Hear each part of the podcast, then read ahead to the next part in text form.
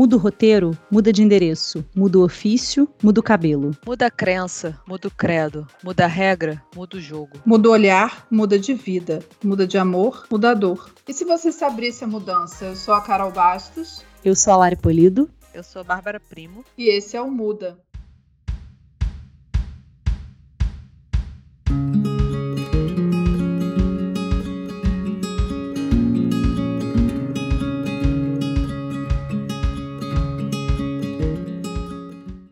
Tem períodos na nossa vida em que as coisas simplesmente não estão bem. Decepções amorosas, problemas de saúde, desemprego, perda de entes queridos, ou apenas a sensação de que a sua vida não está seguindo o rumo que você gostaria. Nós ficamos tristes, com raiva, com medo e às vezes na mais completa solidão. Bate um desânimo que te faz ter vontade de sumir por um tempo recuperar o fôlego para voltar a respirar. Mas são tantas cobranças para sermos felizes, não nos entregarmos à tristeza, que passamos a vida no encalço da felicidade, da plenitude e da abundância. Mas e se não tiver tudo bem?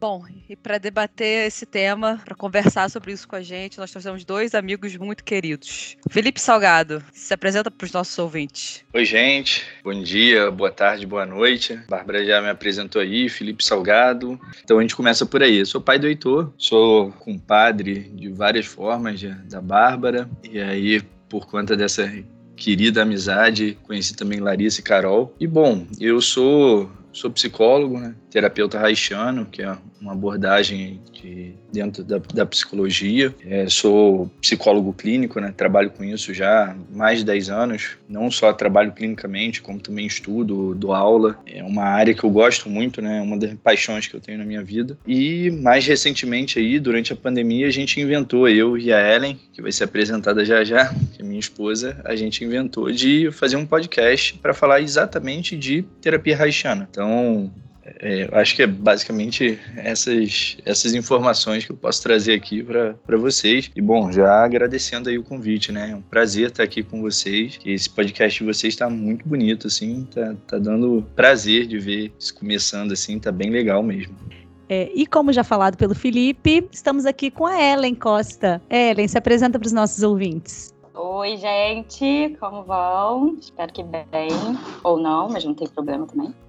Eu quero agradecer primeiro esse convite de vocês. Estou muito feliz, com muito amor, para poder conversar aqui hoje. Bom, me apresentar. Eu sou Ellen, eu sou psicóloga, já sou formada há 15 anos. Já trabalhei em muitas coisas como psicóloga por aí, instituições, manicômio, CAPS. É, mas atualmente eu trabalho como no meu consultório, né, aqui em Niterói, onde a gente mora. Sou mãe do Heitor, que tem quase 5 anos, que é afilhado da Dinho, da Bárbara. Recentemente eu fiz uma formação em terapia haitiana, então eu trabalho com essa abordagem, né?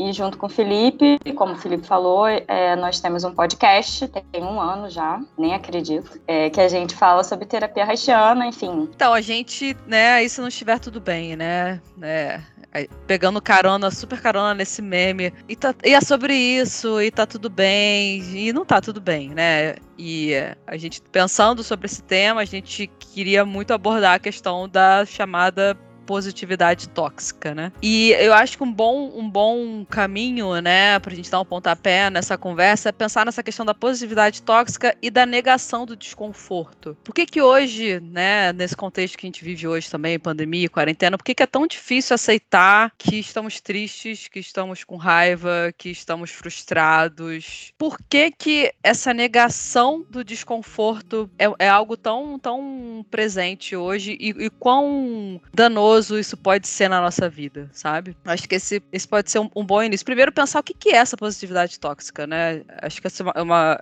é um conceito que a gente tem que definir, porque não necessariamente positividade é algo ruim, em que momento que ela fica tóxica, né? E por que, que a gente tá nesse, nesse quase nesse cacuete de negar o desconforto, o que é ruim, o que é problemático, e tentar sempre, sempre, sempre botar uma máscara sorridente, plena e positiva. É, esse, quando vocês convidaram, né, a gente para participar e contaram do tema, eu achei muito legal, porque isso vem ao encontro de tudo que a gente estuda dentro do trabalho disso, né, que é a terapia haitiana e tudo que Reich discutia, não só das questões emocionais, as questões psíquicas, mas também os aspectos sociais e políticos, né. E, Bárbara, isso que você fala, eu penso que, assim, um, um ponto que para mim é, é bom de começar essa discussão é o capitalismo. Eu acho que a gente considerar a, a organização, né, esse sistema em que a maior parte do mundo é organizada, é, ajuda a gente a compreender qual é a função disso que, que é chamado né, de, de positividade. É, a tóxica é, é uma decorrência disso. O sistema capitalista, né, para Reich, inclusive, não só para ele, para Marx, mais do que só um modelo econômico, é, um, é uma organização social. E o que Reich vai dizer vai ser também uma organização emocional e psíquica que vai regular as relações. Então, não se trata só de um, uma forma de trocas e de, de como lidar com trabalho e a mercadoria e o próprio dinheiro, né? É, mas isso vai estar diretamente é, aplicado na organização dos indivíduos dentro das famílias. Engels fala isso, né, na, na origem do, da família, o Estado e a última coisa que eu sempre esqueço é a propriedade, propriedade privada, tá aqui. Mestrando é assim, tem pilhas de livro do lado do computador, é bom que a gente acessa. E Reich vai dizer que é essa, essa concepção capitalista, ela vai determinar a forma de relação das pessoas. E aí, se a gente atualiza isso que já tinha 100 anos, né, que foi discutido no início do século passado, para o capitalismo de hoje, que é esse capitalismo contemporâneo, né, neoliberal, mercado financeiro, a gente entende que a felicidade ela se tornou um produto. E mais do que só um produto, é um produto vendável e rentável. E rentável à beça. Por quê? Porque a gente vende felicidade. Uma das discussões que está na base do trabalho do Reich é como que nós, enquanto indivíduos, né, dentro dessas nossas organizações sociais, é, a gente foi abrindo mão das satisfações que são orgânicas e biológicas para a gente começar a buscar satisfações que são compensatórias. Dá um exemplo. Em vez de a gente buscar a felicidade nas realizações da nossa vida, a gente busca a felicidade em compensações, como um carro legal, uma roupa, uma festa. Então a gente começa a comprar aquilo que traria uma felicidade é, mais básica, né? Até do ponto de vista da satisfação biológica do organismo. Então, o que eu vejo, a forma como eu vejo é que esse nosso modelo de sociedade ele nega, desde que a gente nasce, é, as possibilidades de satisfação satisfação da nossa vida, exatamente para depois poder vender essas compensações. E aí, velho, a gente tem de tudo, né? Desde de compras de, de artefatos até artefatos, tipo, é isso, roupa e carro e bens, é, até experiência, né? Você tem hoje algo que o capitalismo vende bem são experiência. Então vende experiência, vende inclusive pessoas, né, de forma literal e de forma figurativa. É, então assim, a primeira coisa que eu vejo é que a felicidade ou essa positividade ela é um produto, e é um produto importante para o capitalismo. O, último ponto é os, os, os, maiores mercados, né, as maiores indústrias dentro do capitalismo são a indústria farmacêutica, é, e que muitas vezes é isso, o Brasil é recorde em uso de Viagra e Rivotril. É, a gente pode pensar qual é a função dessas medicações. Né? E em segundo lugar está a indústria do entretenimento, e dentro da indústria do entretenimento está a pornografia e os jogos. Então eu acho que isso dá uma dimensão assim do, do que, que a gente está está fazendo com a nossa felicidade dentro desse mundo, né? Isso só, só para fazer um contraponto, assim, que esse, esse, é um gancho excelente, e eu acho que a questão da positividade do capitalismo é, é isso, né? Torna a felicidade algo venal e traz a reboque conceitos como os conceitos de individualismo, de meritocracia. Então, ela, ela coloca no colo do indivíduo uma responsabilidade individual pela própria felicidade. E mais do que isso, a felicidade ela passa a ser sinônimo de, de sucesso, de mérito. Ou seja, consequentemente, se você está triste, você fracassou. E a responsabilidade é sua. Então, então mais do que a questão do, de você consumir sempre para estar bem e essa positividade como, como um bem de consumo consumo, então você tem livro de autoajuda, você tem coach, você tem terapia quântica, enfim. Você coloca no colo do indivíduo, primeiro essa ideia, tipo assim, se você é bem sucedido, você é feliz. Se você tá triste, você fracassou. Então, a felicidade como um prêmio, como um mérito, e, e a tristeza como fracasso, como fraqueza, e como sinal de que você não é bem sucedido, né? Eu acho que é, essa, esse gancho com o capitalismo, ele fecha perfeitamente com tudo que a gente é empurrado goela abaixo nessa sociedade de hoje né? felicidade como uma grande recompensa. Se você não tá, a responsabilidade é sua, corre atrás, porque depende de você, né? E só para pontuar, sim, porque bota, bota a felicidade no colo como responsabilidade do, do indivíduo, mas ao mesmo tempo dita o que, que é a felicidade, né? O que, que tem que ser a felicidade, porque é isso.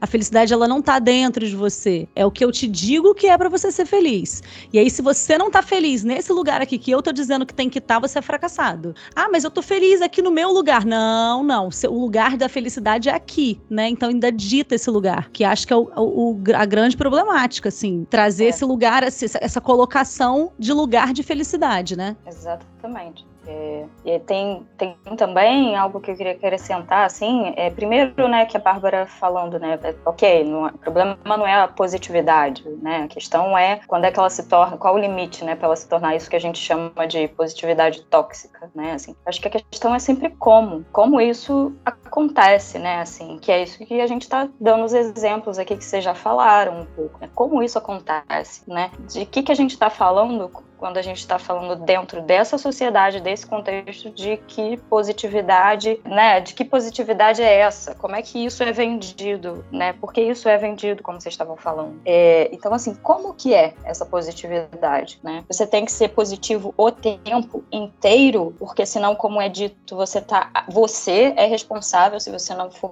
positivo, né? Se não tiver pensamentos positivos, atitudes positivas, sabe-se lá o que isso significa exatamente, né? Porque isso não é assim você está atraindo para você algo ruim, né? Que é só para complementar isso que a Bárbara estava falando, da individualidade, né? Do que a gente pode chamar até de neoliberalismo, ultra neoliberalismo, né? Que é, é isso, cada vez mais uma visão de que indivíduo, isso, assim, você está aqui nesse contexto, mas você é responsável por tudo que acontece em qualquer instância, em qualquer nível, em qualquer momento.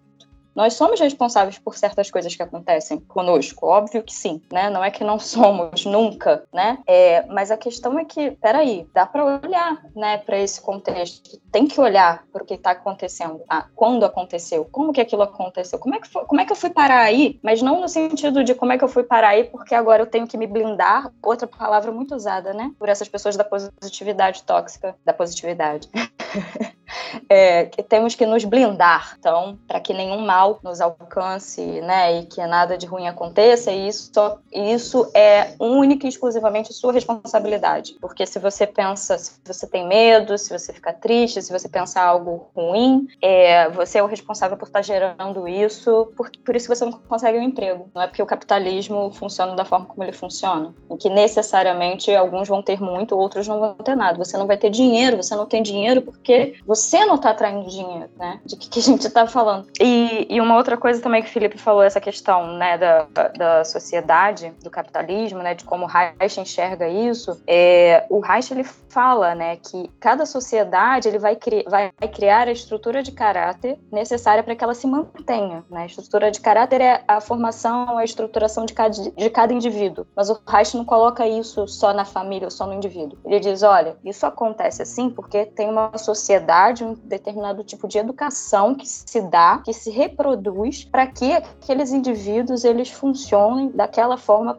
para manter aquele status quo, que no nosso caso, já há algum tempo, é o capitalismo, ou é o neoliberalismo, né? E, e acabamos ficando todos alheios, a, muitas vezes, ao que nós mesmos sentimos, então a gente necessariamente precisa buscar algo externo para nos dizer o que, que a gente precisa fazer, como fazer, porque a gente já não sabe mais. A gente é educado e a gente é criado para não saber mesmo, para não sentir mesmo, ou para se sente, não saber direito o que está acontecendo, né? Então, se alguém te diz olha, você tá angustiada, você tá sentindo um negócio aí, faz assim, faz assim, pensa sempre positivo que o dinheiro vai vir, porque o seu problema é a falta de dinheiro, o seu problema é uma falta de roupa, o seu problema é que você precisa trabalhar mais, é, né, que enfim, seja lá o que for. É interessante pensar que é, eu estou ouvindo vocês todos falarem aí sobre a, a ideia da, do capitalismo que vende, né? O que, que seria felicidade, é, mas em contrapartida ele também cria o que, que é infelicidade o tempo inteiro. Né? Demonstrando para você o que que são fracassos e o que que são sucessos, né? O que que são conquistas. E você fica refém desse tipo de, de situação. Você fica refém do sistema, né? O modo de produção capitalista, ele não é um modo de produção exclusivamente econômico, diferentemente do que se pensa, né? Ele é um modo de produção da sociedade. Então todo mundo é mercadoria, mas tudo é mercadoria, inclusive a felicidade. E também a infelicidade. Essa infelicidade também é vendida para gente. E a gente compra ela. A gente compra o que, que é o tipo de infelicidade que eu estou sentindo agora e compra e vai buscar pagar qualquer preço que for para viver feliz porque isso sim é sinônimo de sucesso, né? Como disse a Bárbara, é, estar feliz é, é, estar tendo sucesso, é, é, atingindo o seu objetivo nessa sociedade, nessa disputa, né? Nesse, é, é, nesse campo que a gente está analisando social, ganha mais ponto quem está se dando bem, quem está mais feliz, quem está conquistando mais coisas, né? E aí mais coisas em todos os sentidos, todos os tipos de capital, né? O capital financeiro, mas também outros capitais, né? Quem consegue se relacionar melhor, quem consegue ter mais amigos, quem consegue ter é, um emprego bem reconhecido, né? Porque não é só um emprego que paga bem, mas o emprego tem que ser visto como algo que é interessante, né? Então é, são, são, vários capitais que vão sendo acumulados para que você seja bem sucedido nessa sociedade. E se por um lado você vai aprendendo quais são as regras desse jogo e quais capitais você precisa acumular, você também automaticamente vai entendendo quais aqueles que, que são perdas de capital, aonde que você está perdendo a, a, a sua capacidade. E aí tem uma Vou trazer aqui para a roda, Larissa, vou explanar aqui nossa, nosso eterno debate. É, eu e Larissa, de vez em quando, a gente discute sobre comunicação não violenta, né? Ah, muito interessante, vamos debater comunicação não violenta. Realmente, algumas conversas precisam ser sem violência e, com certeza, é, conversar com acolhimento, conversar com calma e com tranquilidade é legal. E olha, não entendo nada de comunicação não violenta, não é uma crítica, tá? Mas tem alguns momentos da vida da gente que a gente está tão tomado de raiva, tomado de chateação que não dá para responder com uma comunicação não violenta naquele momento. Você tá triste, tá chateado, tá frustrado e essa raiva vem. E por que que a gente fica também é, é, limitando essa, esse local da raiva, né? Esse local da tristeza, esse local da frustração? Por que que isso não pode ser exteriorizado como algo normal, natural do ser humano? A pessoa tá com raiva, se chateou, né? Ela, ela sofreu uma agressão e ela tá é, tentando lidar lidar com essa agressão de alguma forma. E não necessariamente ela vai conseguir lidar com essa agressão de uma forma tranquila, positiva, otimista, né? Enfim. É legal, legal você trazer isso. Na verdade, duas coisas, né? Um pouco do que você estava falando, que era o que Ellen é, também citou. É, Reich vai dizer que a gente tem algumas emoções que são chamadas de emoções básicas, né? E dentro das emoções básicas, até como a experiência de, de medo, de tristeza, de angústia, é, a raiva, é, essas são expressões naturais do, do ser humano. E a gente vive num mundo onde as emoções elas são classificadas entre as emoções boas e as emoções ruins. E eu acho que não vai ser uma novidade para ninguém que está aqui ouvindo é quando eu disser que raiva, medo, tristeza é, são emoções classificadas como ruins. O que significa que são emoções que a gente não deve sentir e quando sentir a gente não deve expressar, porque é feio, porque é errado. E aí, lógico, o, que, que sobra, né? Sobra o amor de forma comedida e sobra a felicidade, que é isso, né? Eu tenho que estar feliz sempre. É, por que eu tenho que estar feliz sempre? Eu tenho que estar feliz sempre porque eu não posso estar triste, eu não posso sentir medo, eu não posso sentir raiva. De novo, né? É, sempre trazendo a, a brasa para minha sardinha, a discussão lá do Freud e com Reich a respeito dessa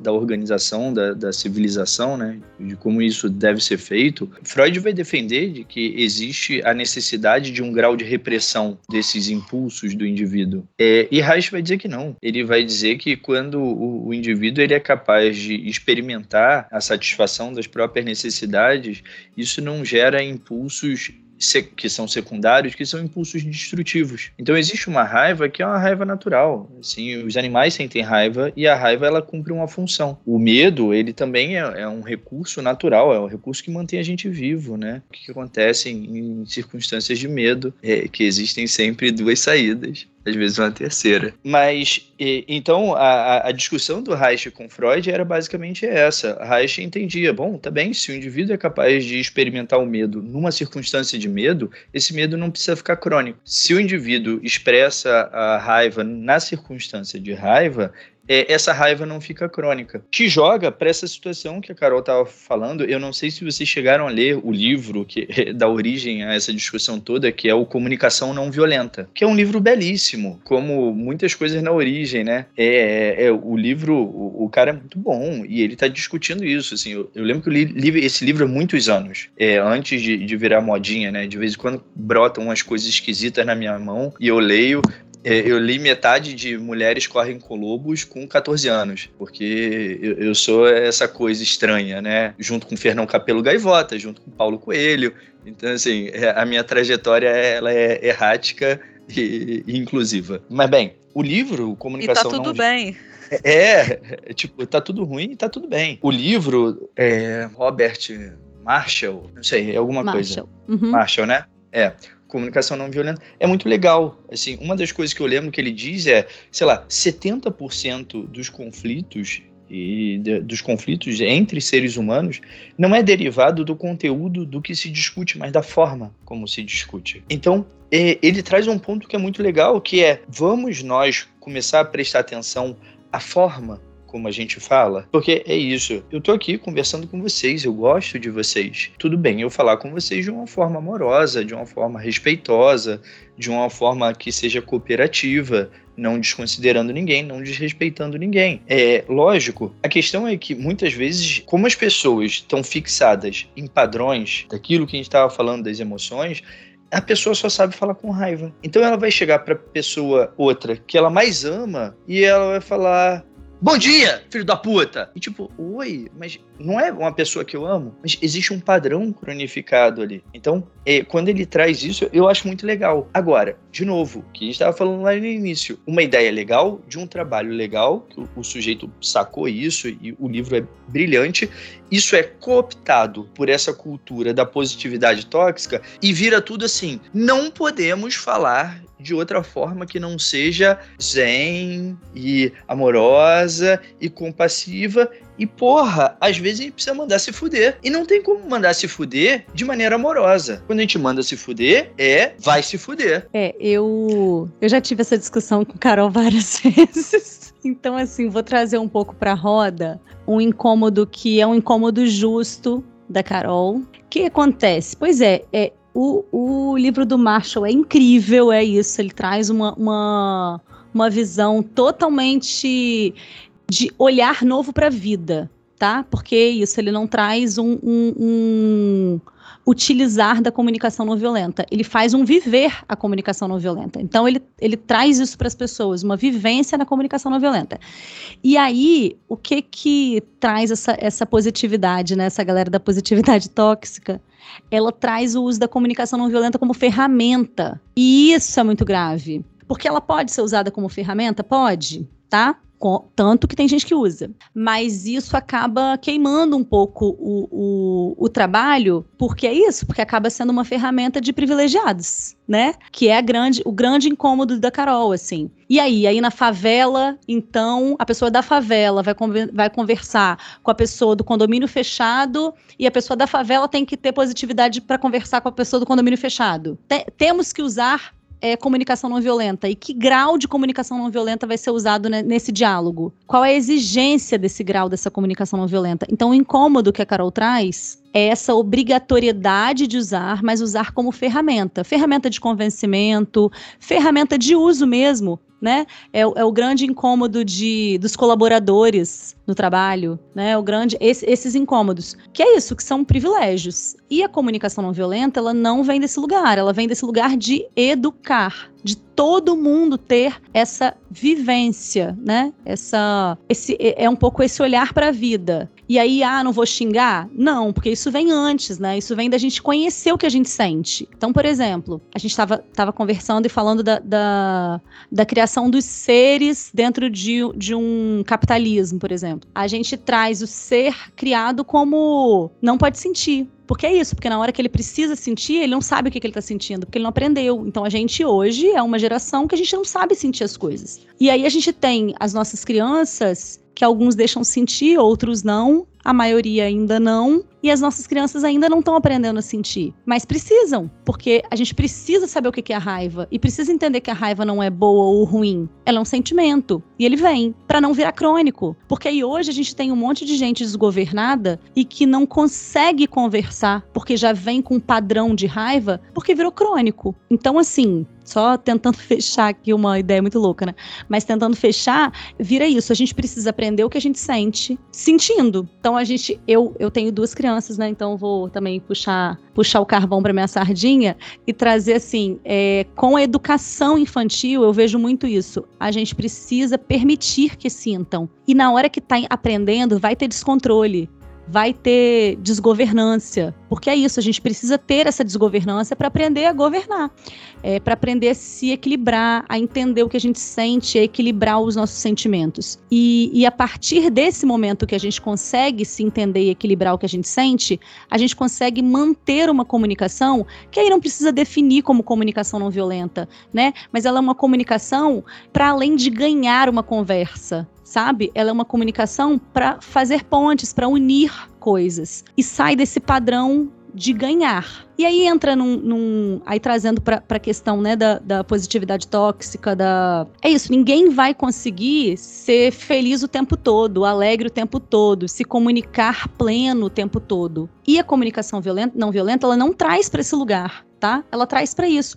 Por que, que a gente entra para uma discussão para querer ganhar uma discussão? Por que, que a gente está discutindo ao invés de conversar? E essa reflexão ela é importante para a gente partir do pressuposto lá de trás, para a gente partir do ponto de não é uma discussão, vamos ouvir o que o outro está dizendo, vamos e eu, eu acho muito engraçada, Carol, criticar a comunicação não violenta, que é uma das pessoas que faz comunicação violenta mais bem feitas, sem saber, sabe? Porque é isso, a escuta, ela quer ouvir o seu lado, ela quer te entender. E a partir disso, é, é construir. Né? Não é uma pessoa que entra numa conversa qualquer para ganhar aquele ponto. E isso a comunicação não violenta agrega mas está sendo usada, claro, como, como foi o que o Salgado falou, né? Como várias coisas, usada para um, um lado ruim, digamos assim. Eu só, deixa eu só pegar um gancho dessa comunicação não violenta para voltar um pouco de como eu, eu iniciei o debate, porque é isso, né? Eu imagino, eu não li o livro, tá? Mas eu imagino que a, a, comunicação não violenta, ela é talvez, ela seja talvez um segundo momento. Porque é isso, para você se comunicar não violentamente, como você falou, Lara, você tem que entender o que você está sentindo, né? E foi o que eu falei antes como que essa questão da positividade tóxica antagoniza a questão da negação do desconforto. E, e essa coisa de a gente estar tá o tempo todo refreando raiva e tristeza, o, o quão isso. O quão negar o negativo, né, a redundância proposital, é uma certa imaturidade emocional, né? Imaturidade emocional no sentido de não estaremos nós agora é, nos tornando adolescentes emocionais, mas não no sentido infantilizado, no sentido de que, por exemplo, a criança, o adolescente, ele não tem experiência com sofrimento. Então tudo dói muito. E se a gente, e se a, gente a, a todo momento é, bloqueia, né, blinda, como a Ellen falou, o que é ruim, o que é triste, você não cria ali, um, um, você não aprende em cima da frustração, você, você não, não aprende em cima do fracasso, que, que, que é isso que o Salgado falou também. Medo, o medo ensina. Tipo assim, se você bota a mão no fogo, queima. Aprendi, não boto mais. Não à toa, se a gente pensa nas nossas memórias mais antigas, elas são frequentemente traumáticas porque a gente guarda aquilo que ensina. E é isso, nós somos seres feitos para prosperar, a gente está aqui para sobreviver. Contra tudo e contra todos, a nossa espécie sobreviveu. Então, eu, é, aproveitando os nossos convidados aqui, o background deles de psicologia, o que, o, o quão negativo é negar esse sentimento. O que, o que, que a gente está fazendo, né? Que sociedade a gente está criando no momento em que a gente bloqueia e se blinda de tudo que nós consideramos como ruim. E o que que não entrar em contato com a tristeza, não entrar em contato com a frustração pode causar na gente, né? De, é... Enfim, né, nesse sentido de sufocar tanto o que a gente está sentindo, e nesse ponto acho que conversa muito com o que vocês estudam, terapia haitiana, isso uma hora vai emergir no nosso corpo, vai emergir de, de outras formas, vai emergir numa comunicação violenta, enfim, vai encontrar poros para brotar. E, e, se manifestar de várias formas, né? Então, é, eu queria ouvir vocês nesse sentido. O quão, o quão deletério pode ser sufocar tanto esse negativo achando que a gente está fazendo certo. Sim, na minha forma de ver, assim, né, pela minha experiência, na verdade, é, eu acho que existe algo que é crônico, que é uma negação das emoções. Ponto. Isso é o primeiro ponto. Assim. E o manejo disso, vamos colocar num contexto da sociedade capitalista, né? Assim, isso é uma coisa.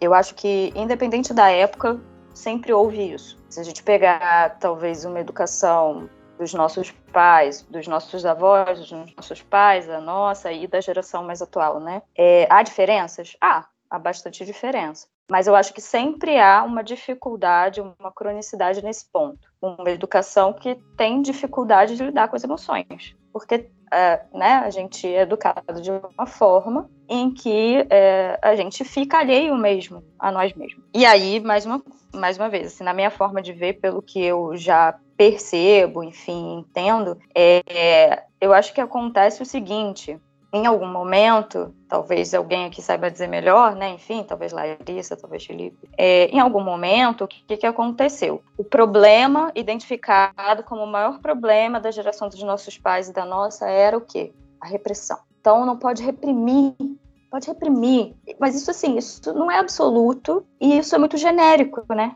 Não pode reprimir. Do que, que tu está se falando? Né? É, se a gente pensar na psicanálise, repressão é um conceito. Talvez tenha um pouco a ver com isso. Né? A psicanálise ela tem é, muita, muita influência na nossa sociedade. Você sendo psicólogo, você não sendo nada, você sendo leigo. Você já ouviu falar em lá, às vezes, já ouviu falar em Freud de alguma forma, você já ouviu falar de autofalho, sei lá, sabe assim? Inconsciente. Então, de trauma, inconsciente. Porque o famoso é Freud explica.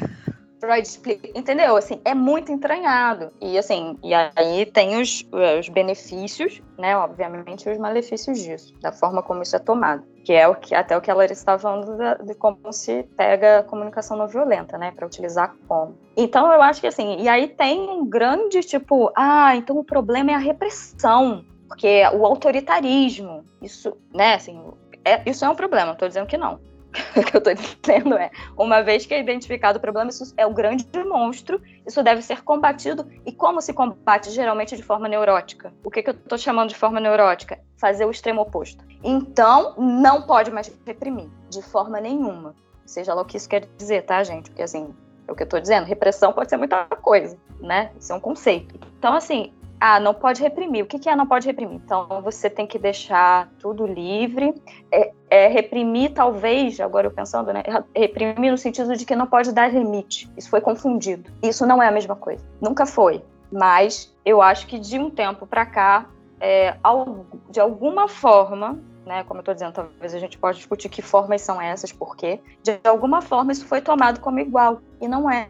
Uma coisa é você reprimir, massacrar aquela pessoa para ela porque você é autoritário e você não deixa ela sentir, você não deixa ela expressar, você não deixa ela falar, nada, não pode, não pode, não pode, não pode nada. Isso é um problema? É. Agora, dizer que esse é o problema, que para combater esse problema a única forma é fazer o extremo oposto, que é, então não reprimir é não tem limite, sem contorno, sem limite. Isso em algum grau, gente, causa é, psicose, que é não tem limite entre o fora e o dentro, eu não sei quem eu sou, eu me fundo com, com o todo e eu não sei no momento que eu preciso me organizar e me individualizar, no momento que eu preciso. E se eu tiver que participar de um grupo, eu sei que isso é um grupo e que tenho eu e que tenho o grupo. E se perde limite. Então, assim, é... e aí eu acho que isso é uma questão, né?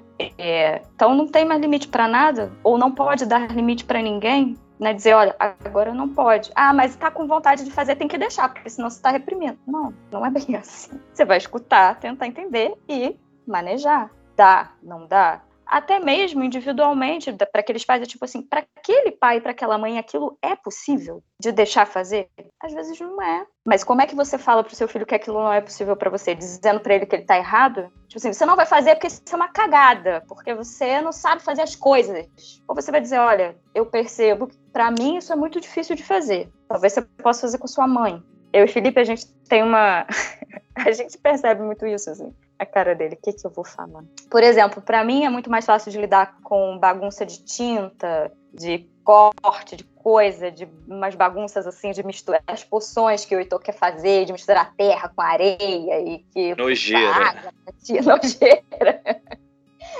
Isso para mim é muito mais fácil de lidar do que pro Felipe. Felipe vê isso, ele já começa a ficar incomodado. Tá sujando, não sei o quê. Mas ele chega pro Heitor e fala: Heitor, pelo amor de Deus, que você tá fazendo isso? Olha que coisa horrorosa, você é um garoto horrível. Não, ele fala: meu filho, dá pra fazer menos bagunça aqui? Então fica com sua mãe. Ele tem um. Ellen, corre aqui. Ellen, corre aqui. Mas aí, na hora de, sei lá, de fazer uma outra, tem coisas que o editor faz que eu falo, meu Deus, que nervoso. Subir coisas, por exemplo, eu tenho muito mais medo. Editor quer subir num negócio, quer dar uma cambalhota. Eu já fico assim, ai, tô suando aqui, tô suando. E Felipe é de boa, não, vai lá, vai, deixa ele, deixa ele descer a rampinha de bicicleta. E eu já fico aqui suando primeiro. eu respiro e falo, tá bom, deixa o Felipe pra lá. Entendeu? Assim, é, é diferente. Né? Ah, e só falar aqui, porque eu acho que essa parte da liberdade que a Ellen trouxe, ela vem. Eu acho que essa, essa construção não foi à toa, sabia? A gente é, rebateu esse, essa repressão, que seja lá o que for, com essa liberdade extrema, né? Que é libertino, que é, sei lá, que pode fazer tudo. E junto disso vem uma cobrança, né? Que é uma cobrança numa crescente. Tipo assim, agora você pode fazer tudo. Antes você não podia, então tudo bem ser infeliz. Agora você pode fazer tudo. E agora, ser infeliz porque você pode fazer tudo. Você pode chegar em qualquer lugar. Você não tem impedimento, você não teve limite. E aí, as neuroses elas trazem para outro lugar, né? Que, que seria assim: você tem, tem liberdade, mas a gente nunca é visto, né? Então ela, ela vai para pesa para o outro lado, porque as crianças são livres, mas as crianças não são vistas na sua individualidade, o que é um outro prejuízo. Mas aí vem a cobrança da felicidade. Você tem que ser feliz, porque você pode fazer tudo. Como que você não é feliz desse jeito, né? Eu te dei tudo, né? Você tem tudo. Por que você não é feliz? E eu, eu tava ouvindo a Ellen falar e pensando aqui, é, puxando a brasa agora para mim, a sardinha. Minha área é outra completamente diferente, não sou da área da psicologia, sou, enfim, professora de direito, advogada, uh, fiquei pensando na questão da liberdade, né? O quanto hoje esse conceito de liberdade é, ele está esquisito na nossa sociedade, né? Como as pessoas têm visto essa, essa ideia de eu ter liberdade para fazer o que eu quiser de uma maneira muito distorcida. E pareceu bastante que é, eu fiquei fazendo uma comparação, assim, como se o Estado fosse o pai e a mãe, né, e a sociedade fossem os filhos. E eles estão muito incomodados. Qualquer restrição à liberdade das pessoas, ah, eu quero ter arma, eu quero ter, fazer na minha empresa o que eu bem entender. Eu mando embora quem eu quero, eu contrato quem eu quero, o valor que eu quero pagar eu que determino. É, qualquer intervenção do Estado no sentido de regulamentar, de tentar organizar a sociedade, pensando de uma forma mais coletiva, né, tentando organizar isso, porque somos muitos, né, precisamos de, de regras, de ordem, de é, não no sentido é, autoritário, mas no sentido de limite mesmo. A gente tem limite. Essa liberdade que a gente construiu, essa ideia de liberdade, ela não é, é absoluta. Ninguém tem direito à liberdade absoluta, ninguém pode fazer o que bem entende, porque a gente tem outras pessoas no mundo. Eu estava batendo um papo essa semana com um aluno e a gente estava discutindo liberação das drogas, né? E eu estava dizendo, agora a gente mudando né, completamente de assunto, saindo um pouco da ideia da positividade, mas também tangenciando ela de alguma forma. Uh, discutíamos a questão da, da, da liberação das drogas e ele se dizia um libertário, que ele é a favor da liberação, e eu disse que eu também era, acho que é, deveríamos seguir por esse caminho, é, mas que eu acho que o Estado deveria é, tratar essa questão como uma questão de saúde pública, que tem que liberar, mas que também tem que ter sistemas que vão atender as pessoas que tiverem é, problemas mais graves de, de, saúde em função do uso de drogas, uh, que as pessoas têm que ser mais bem informadas sobre o tipo de drogas que estão consumindo, uh, que elas têm que ter um consentimento informado né, desse uso a gente faz uso de uma série de medicamentos, por exemplo, que são liberados, que os médicos receitam o tempo inteiro e que as pessoas acham muito normal usar, mas talvez não tenham até a dimensão do que estão fazendo, o, do nível de, de dependência que vão ficar no futuro. Então, o uso de drogas, ele não se limita apenas a drogas ilícitas, a gente usa drogas o tempo inteiro. E eu estava falando sobre isso, e aí ele disse assim: ah, mas liberar com, com restrição não é liberdade. E aí ficamos nesse debate, e, e, eu, e eu falando com ele, né? Mas aí essa ideia de liberdade que está um pouco uh, fora da realidade, né? Porque a gente não vive sozinho. Vou dar um exemplo. Dei esse exemplo para ele dei esse, e, e vou dar esse exemplo aqui de novo. O álcool é liberado.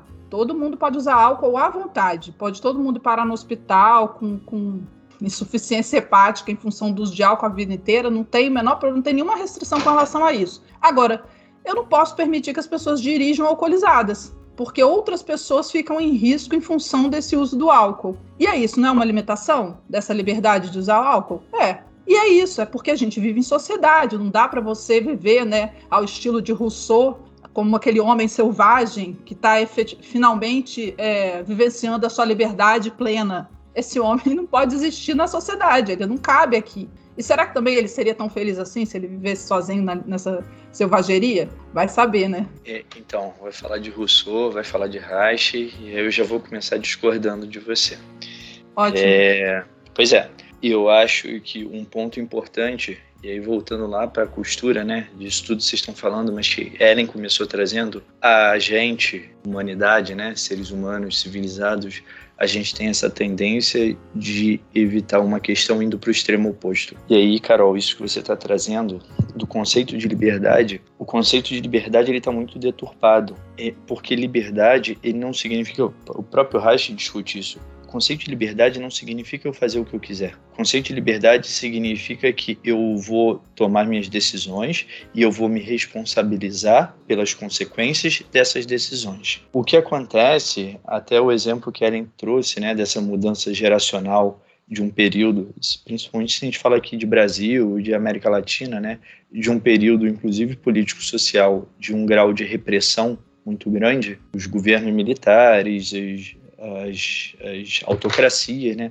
A gente viveu um período de cerceamento de direitos é, de forma muito autoritária, ou seja, de forma muito intensa. A saída para ir não é a ausência de regras, a ausência de lei. A saída para ir é uma regulação do que quer que seja, de uma maneira que seja não autoritária e não submetedora quando você estava falando da questão das drogas, isso é interessante, porque a, a, discussão normalmente passa por aí. Não só as drogas, é droga, aborto. Não é liberação das drogas, é a regulamentação do uso das drogas. Porque é fácil a gente cair aí. A gente sai da, da repressão excessiva e do autoritarismo por uma concepção de que então agora ninguém manda em mim. Então eu vou fazer o que eu quiser e principalmente eu vou fazer o que eu quiser e eu não vou arcar com nenhuma consequência dos meus atos. Isso é imaturidade. Isso é o que a gente faz quando a gente é criança, que a gente está aprendendo esse manejo das relações. Voltando lá para o que a Bárbara estava perguntando, né? A forma como eu percebo que é o maior dano de a gente não poder sentir e expressar é, esse, essas experiências, né, vamos expandir isso aí, essas experiências que são vistas como negativas, é que isso afasta a gente da gente mesmo, que Larissa estava falando. A partir do momento que eu não sei o que, que é a minha tristeza, eu não sei o que, que é a minha raiva, eu não sei o que, que é o meu medo, e eu cresci, quando a Ellen falou de educação, Larissa falou de educação, é, não é só a concepção de educação formal, escola. Educação é a maneira como eu vou aprendendo a funcionar como eu vou aprendendo como eu sou e a maneira como eu aprendo a funcionar dentro de uma sociedade ou dentro de um grupo que seja. O grupo primeiro é a família, depois o grupo cresce um pouco a escola, depois o grupo é o mundo. Então, o, o que que rola? Se eu não posso perceber as minhas emoções e eu não posso perceber o que está acontecendo comigo, eu perco a minha autonomia e eu perco a minha capacidade de decidir aquilo que é bom para mim. E como que isso é, é, vai sendo construído né, nas nossas crianças e nos nossos adolescentes?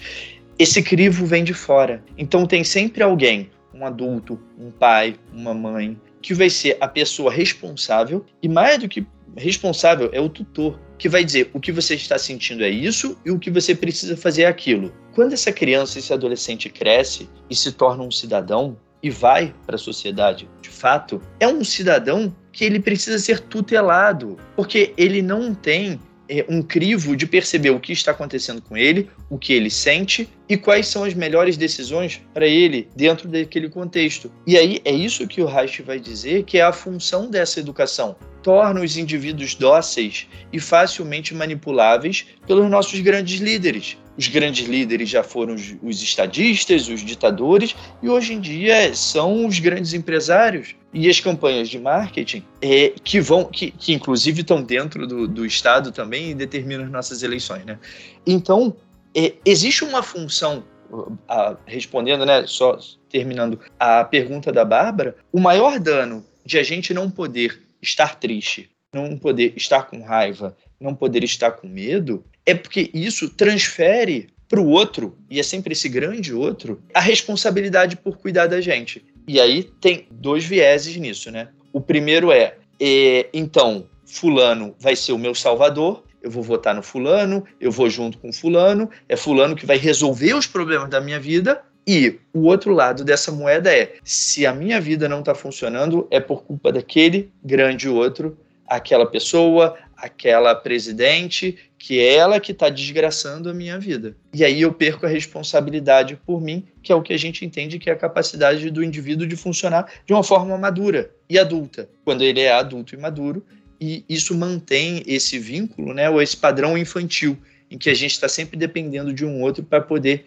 resolver os nossos problemas. Só, só para fechar um pouco esse gancho, eu achei incrível a maneira como a discussão foi sendo conduzida, porque eu acho que tudo conversa, né? Porque o que estava falando antes dessa questão de você negar os sentimentos negativos e, quando, e como isso denotaria uma certa imaturidade emocional, ao mesmo tempo isso que a Ellen falou de a resposta à repressão ser uma ausência de limite, somada a, a, essa interpretação deturpada do que seria liberdade, eu acho que isso, isso, isso culmina justamente nessa noção de uma positividade tóxica que se realiza no impulso hedonista. Então, eu vou fazer o que eu quiser para me sentir bem. E eu acho que nesse microcosmo que a gente está vivendo agora, da questão da, da pandemia, quarentena, isso é muito perceptível, né? Porque as pessoas foram confrontadas com uma enxurrada de, de medo, né? Medo e, e angústia que é, é, foi, foi condensada num espaço muito curto de tempo e ninguém estava preparado para isso.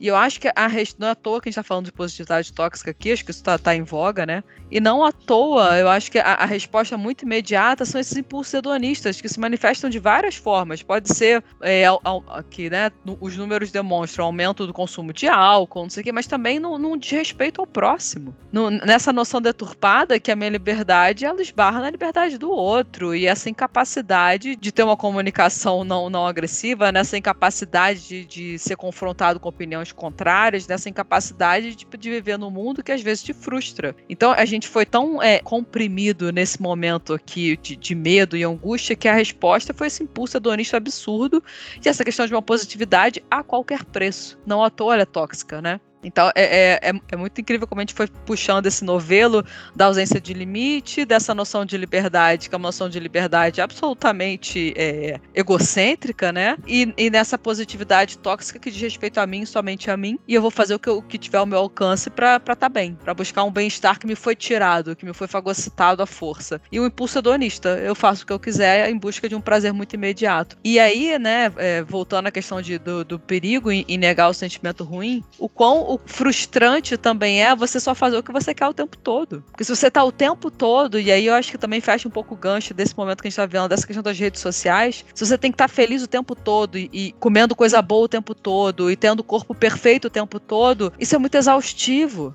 E ninguém consegue fazer isso o tempo todo. Então, automaticamente você vai se frustrar. É um caminho para frustração. Não tem como ser positivo o tempo todo. Eu sempre brinco, brinco sobre isso com a Carol. A vida é 90% problema, gente, sabe? É pagar boleto, é arrumar a casa, é tipo, é o filho que tá doente. Então, não tem como. Então, é, é, é um empenho emocional e físico muito grande sustentar esse carão da, da positividade o tempo todo. E dessa busca desse prazer imediato o tempo todo. O, o revés disso, ele, ele tá ali. Ele tá na, ele tá na, na página 2, ele tá ali na esquina, sabe? Então, é essa, essa negação, novamente, do, do negativo em busca desse prazer muito meu, dessa liberdade que é minha e eu faço o que eu quero em busca da minha felicidade, ela é, é uma faca de dois gumes, né? Isso você falou da, da vida que frustra, né? É, a vida sempre frustra. A realidade é frustrante. Larissa tá me sacaneando que eu passei o meu currículo versão compacta. Eu tenho uma pós em neurociência e eu gosto muito de estudar neurociência porque eu entendo que é um ramo da ciência que vai tentar entender e estudar o ser humano por várias áreas de conhecimento distintas e isso favorece muito uma compreensão compreensão mais ampla, né? E é isso que você estava trazendo, Bárbara. Inclusive, tem, tem uma, uma raiz, né? Tem um, uma base que é biológica, que é o seguinte: o indivíduo, o ser humano, bebê, assim, até uma certa idade, ele funciona autocentrado mesmo, porque ele tem as necessidades individuais dele. Então é isso, é o prazer dele. O bebê, quando chora,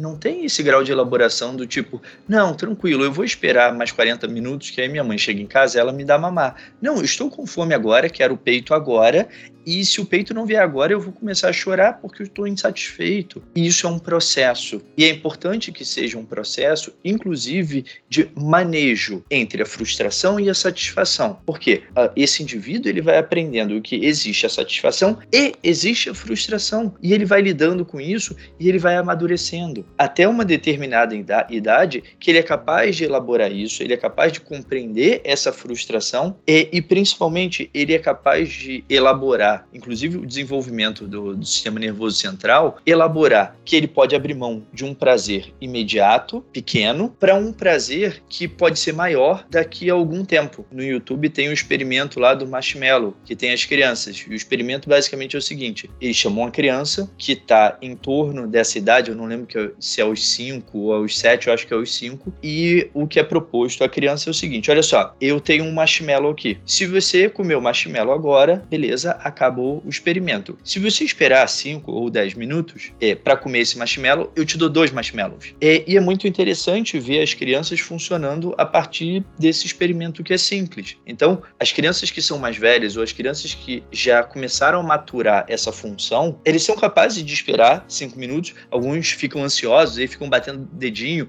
e ficam se mexendo, mas eles, eles ficam ali, eles estão esperando, né? É, as crianças mais novas, elas simplesmente não conseguem e elas não são capazes capazes de lidar com isso. Tem um menino especial que é maravilhoso, que o sujeito tá, ele começa a dizer, olha só, tem aqui um marshmallow. Se você esperar, ele já pegou e já comeu. E não, não espera nem o cara terminar de falar. Então, existe uma base para isso que é biológica. E aí, a nossa discussão é que somos aqui cinco adultos. A gente, hoje, de um ponto de vista biológico, a gente já maturou essa função. A gente deveria ser capaz de funcionar compreendendo as frustrações, sendo capaz de abrir mão de determinados prazeres imediatos em função de um prazer maior e não só individual, mas coletivo. O último ponto, alguém falou, eu acho que foi a Carol, né? Que a gente está aqui a gente sobreviveu é, a despeito de é, contra tudo e contra todos, né? Que a vida está aí e contra tudo e contra todos.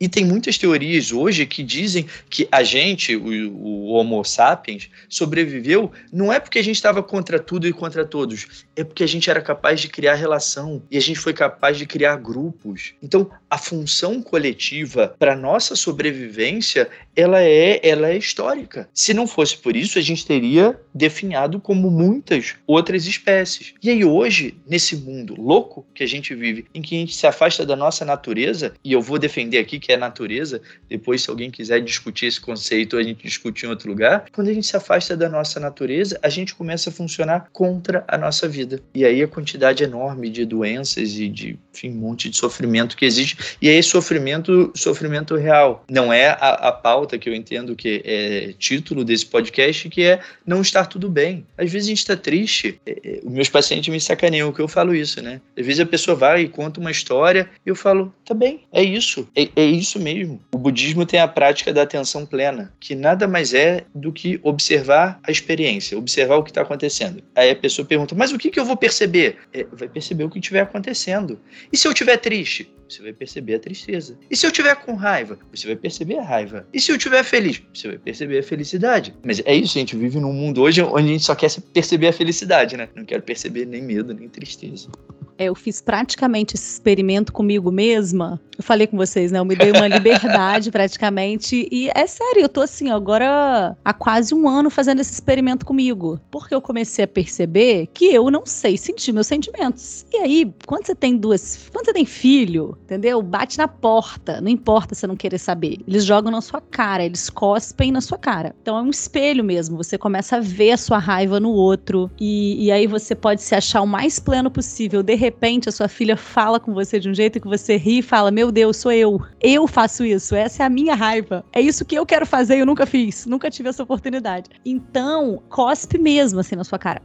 E aí eu comecei a fazer esse experimento comigo, a me permitir sentir. E às vezes era muito engraçado, porque eu falava, meu Deus, eu nem posso surtar, mas eu preciso surtar para eu aprender como é meu surto. Porque eu nunca surtei. Eu nunca vi como isso era. E aí, bem, dentro dessa passagem, o que importa aqui, né, que é o que a gente tá falando aí, se não tiver tudo bem, e aí eu comecei a perceber minha vida não estando tudo bem. Coisa que já podia tá, não estar muito bem há muito tempo, mas eu consegui perceber agora, porque eu parei pra, pra sentir assim. Esses dias eu, eu mexi com o Rafa, falei com ele assim: às vezes você tem uma facilidade de falar coisas que não estão tudo bem que eu não me dou direito, assim. Eu acho que. E aí, muito essa parte do machismo, né? Eu acho que a mulher, ela é treinada a estar tudo bem muito mais do que o homem, né? Aí, trazendo experimentos, tem um experimento que é fascinante, que eu não sei se o Salgado já ouviu, do suco de limão com açúcar. Fizeram uma entrevista, aí vou chutar, tá? Também vou, vou chutar aqui números, mas com 30 mulheres, e aí, é, dessas 30 mulheres, com 30 mulheres, com 30 pessoas, tá? Vamos botar 15 mulheres e 15 homens, numa entrevista de emprego, e deram para elas beberem suco de limão, todos com sal. E assim, 90% das mulheres bebem o suco inteiro e não falam nada. Em contraponto, 85% dos homens falam esse suco tá esquisito. E aí, quando eu vi, ouvi esse experimento é, numa aula, eu fiquei fascinada e eu fiquei muito chocada com isso. E eu vivi isso é, é, empiricamente, num churrasco, até a Carol tava, que depois eu contei para ela, chocada. Eu estava, eu, mais quatro mulheres da minha família e o meu marido, homem. E aí o garçom foi servir uma carne. E a carne estava estragada. Estava completamente estragada. Foi uma peça estragada. E ele serviu. E todas as mulheres comeram e engoliram a carne. E o Rafa botou na boca e falou: essa carne tá esquisita. E aí todo mundo falou assim: é, eu achei também. Ninguém, inclusive eu.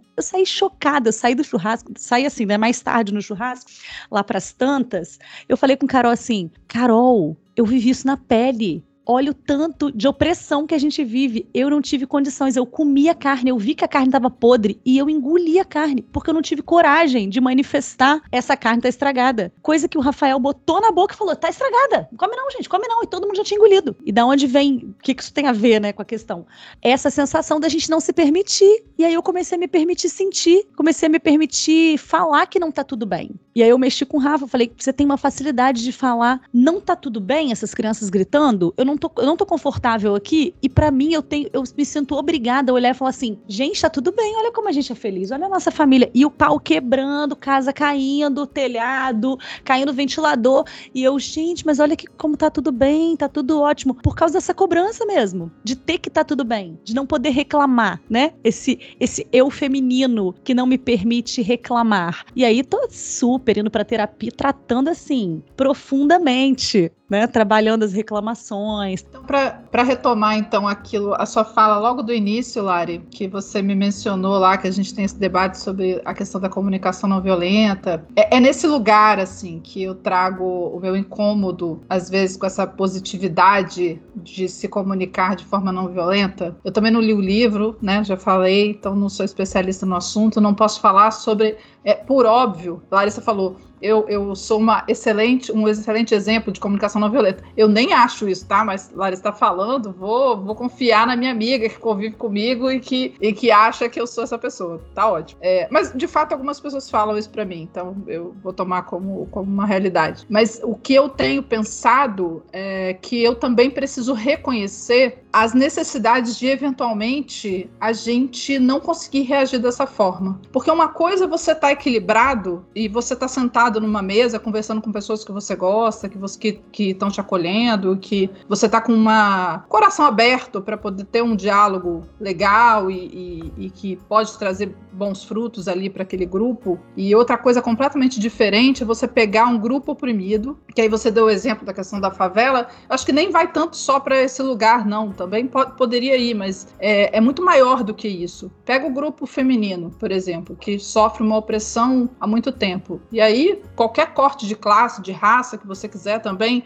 acrescentando a isso. É uma pessoa que está sempre sofrendo agressividade. Né? É o tempo inteiro uma agressão, o tempo inteiro um apontamento, é o tempo inteiro uma piada sarcástica, é o tempo inteiro é, um jeito de falar com você que não é, é acolhedor, né? E, por outro lado, uma eterna cobrança de que a mulher tenha uma postura calma, passiva, receptiva, né? E acolhedora mesmo. E aí essa mulher, em algum momento, pira, ela surta. E quem sou eu para dizer que ela não tem esse direito de, na, eventualmente, talvez ela devesse fazer isso, inclusive, todo dia. É, mas ainda que seja uma única vez, que direito tenho eu de tirar essa, essa necessidade dela, né? De tentar se comunicar. Talvez tenha sido a primeira vez que ela está se comunicando, talvez tenha sido a primeira vez que ela está finalmente reagindo àquilo. E essa reação, depois de tempos e tempos que ela está sofrendo uma agressão, ela vai ser violenta. E ela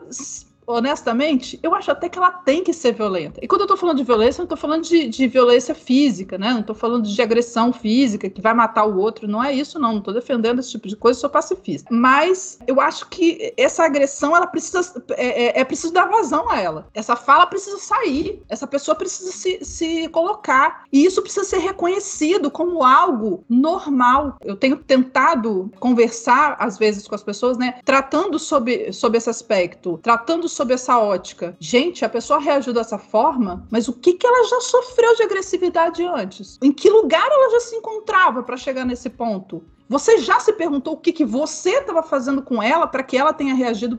É, é, porque fica parecendo só, não é, não é você que tem o problema? Então senta com muita calma e conversa com o outro. Poxa, gente. E eu, o outro que eu tá o tempo inteiro contribuindo para aquele problema existir, ele não tem o papel dele de parar, refletir, entender assim, poxa, mas essa agressividade aí, ela só tá me atacando? Não, cara. Ela tá reagindo. Reação é diferente de uma violência gratuita, de uma pessoa que você nunca viu, de uma situação aleatória uma reação a uma violência que você sofre diariamente, faz parte. Aquilo é, é, é até esperado. Estranho essa pessoa nunca reagir. Isso sim é esquisito. Isso sim que precisa ser revisto. Isso sim que deve gerar uma, eu não sei é, a linguagem correta, mas deve gerar uma neurose, uma, enfim. Aí o Salgado tá balançando a cabeça positivamente. Acredito que eu tenha acertado a palavra.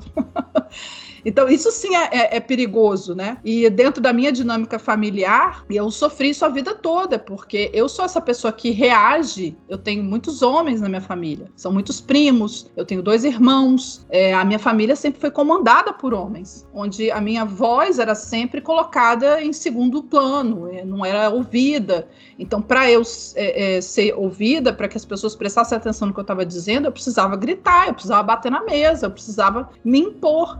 E isso foi criando uma personalidade é, para mim que não, eu, eu não gosto dela. Não acho ela, ah, que legal, né? Hoje eu surtei de novo na mesa do almoço. Olha que ótimo. Não é nesse sentido, né? Mas é no sentido de reconhecer assim, poxa, gente, dá um pouco de, dá um pouco de, de espaço, porque a pessoa já está cansada. A gente vai se cansando, a gente vai repetindo aquele mesmo comportamento e a gente às vezes perde, perde a mão mesmo. E isso também precisa ser acolhido. Eu acho que é nesse sentido que eu tô falando, assim. Essa a positividade tóxica me incomoda muitas vezes pela falta de acolhimento desse sentimento, sobretudo do sentimento da raiva, do sentimento é, da agressividade. Ele é muito pouco acolhido, ele só é visto de forma negativa. Não, aí você perdeu completamente a razão. Eu odeio essa frase, fulano perdeu a razão. Poxa, gente, alguém algum dia teve razão? Porque para eu perder eu tinha que ter essa razão. Essa razão era minha. Não,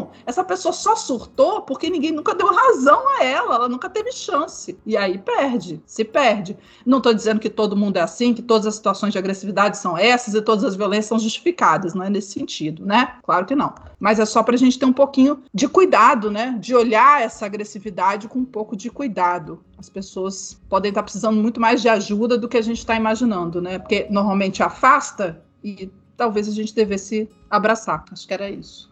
E o Salgado falou que discordou de mim, mas em compensação eu concordei com tudo que ele falou, então ficou aí. Eu só não vou concordar se você ficar defendendo Rousseau aqui, porque aí eu tenho minhas ressalvas. Não, eu achei que vocês concordaram o tempo todo. Eu não entendi eu também. Foi...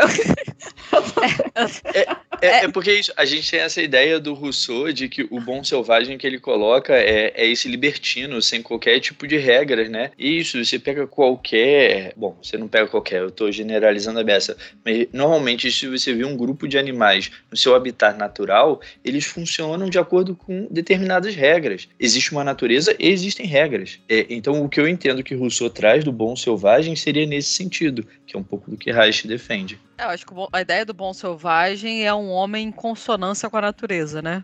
Mas em consonância é, com a natureza, mas não com outros homens. Esse, não, é, mim, é o é, defeito é. da fala do Rousseau tá aí. Porque quando você vai falar de animais, é, você vai falar de um grupo de, de macacos, por exemplo. Eles, estão, eles têm regras, mas eles vivem numa sociedade de macacos, eles estão ali vivendo é. com eles. Então, natureza... se eu colocar várias pessoas num grupo, no meio da floresta, da natureza, tudo certo também. Mas aí eu tenho o limite do outro, né? Que Não, tá ali. Aí a gente tem que, tem que ir naquele Esse é debate, debate canônico da antropologia, que é a dicotomia natureza-cultura. Que aí, uhum. né? Mas eu queria trazer um ponto aqui, para não dizer que eu não falei de flores, que é o seguinte, aproveitando novamente os nossos ilustres, nossos ilustres convidados, que é falar da positividade saudável. Falamos tanto da positividade tóxica, né? Que é, enfim, né? Tô aqui trazendo pra gente também problematizar o que seria um, um, um bônus, não só o revés, né? Que, ser, que talvez fosse essa coisa, tipo assim, a gente tem que sim entender os sentimentos, a tristeza, a raiva e tal, mas como não, não,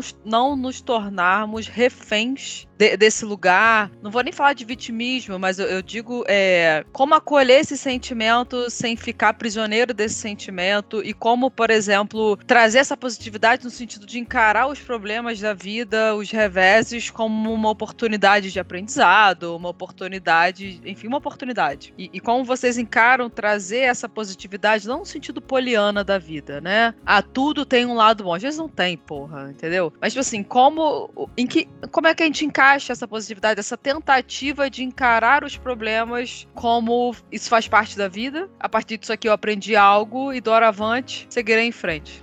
É, o doravante depois você me explica, porque eu não peguei não. Eu, eu quero responder isso. Eu só queria voltar um, um último ponto, já que eu e Carol a gente está concordando muito. Quando ela trouxe a questão de, de poder reconhecer e acolher né, a agressividade, principalmente é essa agressividade que ela vem de, da reação de um processo de, de, de, de submissão, né, de aprisionamento. Reich dizia que ele não se espantava é, de uma, uma pessoa ir lá e, enfim, roubar um mercado. Reich viveu durante o um período na, na Alemanha, né, durante o um período entre guerras, foi um período de muita miséria, muita fome, né, muitas mortes.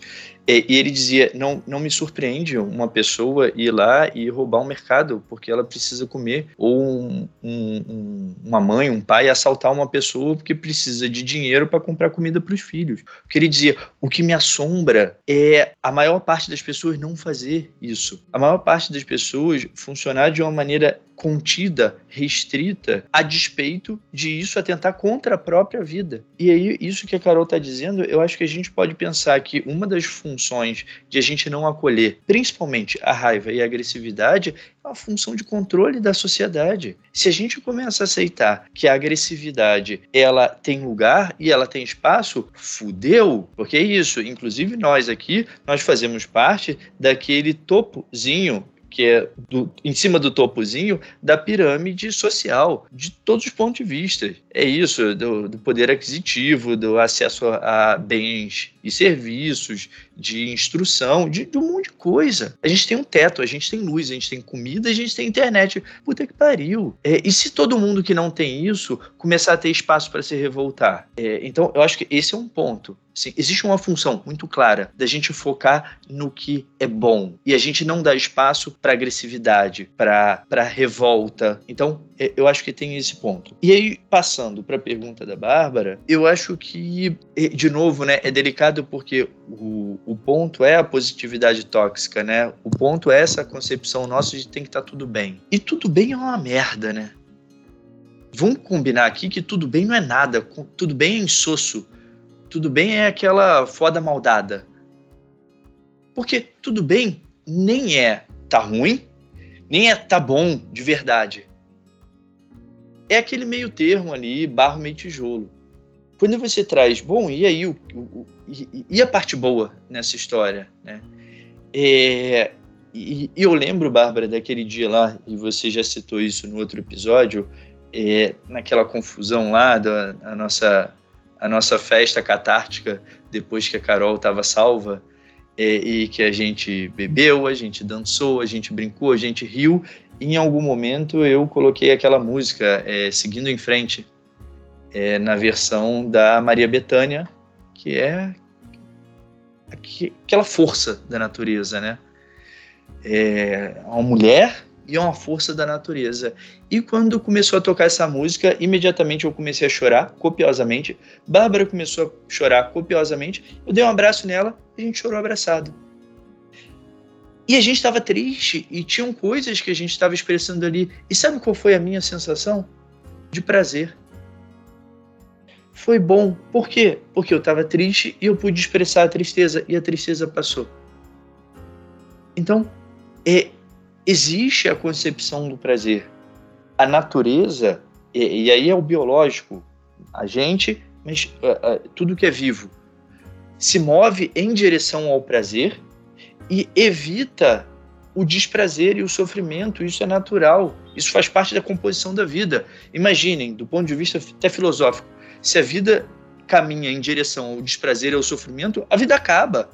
Isso não é funcional do ponto de vista da organização da vida. Então, a gente funciona assim. Então, a gente vai buscar o prazer. Não tem nenhum problema da gente buscar o prazer. O problema está na forma como a gente tem podido experimentar esse prazer. Então, se a gente está triste e chora, gente, isso é bom. Se a gente tem raiva e a gente pode dar vazão a essa raiva, foi o que a Larissa falou, né? É de uma maneira que não seja destrutiva. Tô, sei lá, tô no trabalho com meu chefe, que é um babaca, e ele vai e me sacaneia numa reunião, eu fico puto. Não é adequado eu ir ali e enfiar a mão na cara dele vai dar problema, vai dar uma série de problemas, inclusive eu vou perder meu trabalho, vou ficar sem dinheiro e vou sofrer mais. Não, não é adequado. Então o que, que a gente faz? Aquilo, a gente segura a raiva naquele momento, termina a reunião, faz cara de paisagem, vai para casa, vai para aula do Muay Thai, vai para almofada, vai para um colchão e grita, e soca, e chuta, e sapateia ou esperneia e gasta aquela raiva. Isso vai ser experimentado como sendo bom, como sendo prazeroso, porque era um impulso que veio e pôde passar. E eu não preciso ficar contendo esse impulso. A contenção do impulso gera muito desprazer, porque mantém o nosso organismo tenso e precisando estar o tempo inteiro cuidando de manter aquela emoção. E aí é aquela história lá do início. E aí eu vou e encontro minha esposa, que é linda, maravilhosa, e, e me diz bom dia, eu falo bom dia o caralho. Tipo, não, não é com ela, minha esposa é linda. Então, Bárbara, eu acho que a gente é importante, é, dentro de novo né, daquilo que a Ellen falou, da gente não cair no, no, no maniqueísmo, né, no, nos extremos absolutos. É importante a gente não estar bem nesse sentido. Da gente poder estar triste, da gente poder olhar para os nossos problemas. Tem problema? Só a última coisa, até porque eu tô com a boca seca, tem que beber água. O processo terapêutico, principalmente o processo haitiano, a gente entende que é um processo é, muito intenso e muito profundo. O que a gente trabalha com os nossos pacientes é ajudar eles a perceberem o que eles fazem, como eles funcionam e onde eles estão. Então, um período inicial da terapia, que esse período inicial pode durar seis meses, pode durar alguns anos, não mentira, uns dois anos, um ano, enfim, é, é um período em que a pessoa começa a enxergar. E lógico, se a pessoa vai procurar terapia, é porque a vida dela não está boa. Então, esse período inicial é um período horrível da terapia. Porque a pessoa diz, cara, mas eu só estou piorando. Eu venho para cá e eu estou mais triste, ou eu venho para cá e eu estou mais angustiado, ou eu venho para cá e estou com mais medo, ou eu venho para cá e tenho mais problema. E o que a gente diz é, é, não, essas coisas estão da mesma forma que estavam quando você chegou aqui. A diferença é que hoje você enxerga mais. E isso, Bárbara, eu entendo que talvez seja é, uma, uma boa ilustração para o tema do podcast, que é e se não tiver tudo bem? É, a gente precisa olhar. Se não está tudo bem, a gente olha. E a gente precisa aceitar. Não está tudo bem. E aí, o que, que eu vou fazer com isso? Eu amo minha esposa, mas a gente só briga. É não, mas eu, sabe o que, que é? Porque se ela fosse um pouco mais carinhosa. Não, velho. Não tem si ela. Você tem que olhar para você. O que, que você está disposto a fazer? Já parou para pensar que talvez o casamento de vocês já tenha acabado? Mas eu a amo. Tá bem. Muitos casamentos acabam com o casal se amando mas a relação não está mais funcionando. É, aí não está tudo bem. E aí o que que vem? Aí vem tristeza, vem medo, vem todas as sensações e, e a história da pessoa com relação às perdas e às separações. E aí? E aí a gente lida com isso. Tem um, um, um sábio é, chamado Gandalf é, e no filme e no filme do Senhor dos Anéis é, o primeiro é filme Sociedade abertas. Era importante os microfones abertos, com as risadas todas aparecendo. Eu achei nossa Confúcio, né? Não, vai, não. Gandalf. Gandalf. Barba, barba Gandalf isso, Gandalf cinzento, nesse momento Gandalf. O, cinzento. É, e, e, ele tá lá numa discussão com o Frodo, e o Frodo tá muito angustiado com tudo que eles estão vivendo, e o Frodo diz: é, Gandalf, eu não queria que nada disso tivesse acontecido comigo. Não, não queria que nada disso tivesse acontecendo comigo. E aí o Gandalf vira para ele, o, o Gandalf é maravilhoso, né? É, ele vira pro Frodo e diz: Frodo, muitos do, dos que ocupam uma posição semelhante à sua não queriam estar nesse lugar. Mas não cabe a vocês, não cabe a nós decidir o que, que é, se a gente deve ou não deve estar nesse lugar. O que cabe a gente é decidir o que, que a gente vai fazer com o tempo que nos é dado. E, e se a gente expande o tempo para consciência, percepção e as nossas tomadas de decisão, eu entendo que é isso. Assim, não, não existe o, o, o, que, o que é bom ou o que é ruim. Existe a experiência. E a gente vai olhando para isso e a gente vai vivendo frustração é importante, é, limites são extremamente organizadores, até um ponto de vista psicológico, né? Ellen estava dizendo, a ausência de limites é a psicose. Então, a nossa constituição enquanto pessoa passa por eu compreender quais são os meus limites. Eu sou Felipe porque quem está à minha volta não é o Felipe. Então, existe uma membrana que me diferencia do outro. Então, limites eles são organizadores. E eu entendo que para existir o bom, para existir o prazer, precisa existir o desprazer. Senão a gente fica nesse, nesse limbo que eu estou chamando de meia bomba. É, é aquela velha máxima da antropologia, eu tenho olho castanho porque alguém tem olho verde, né?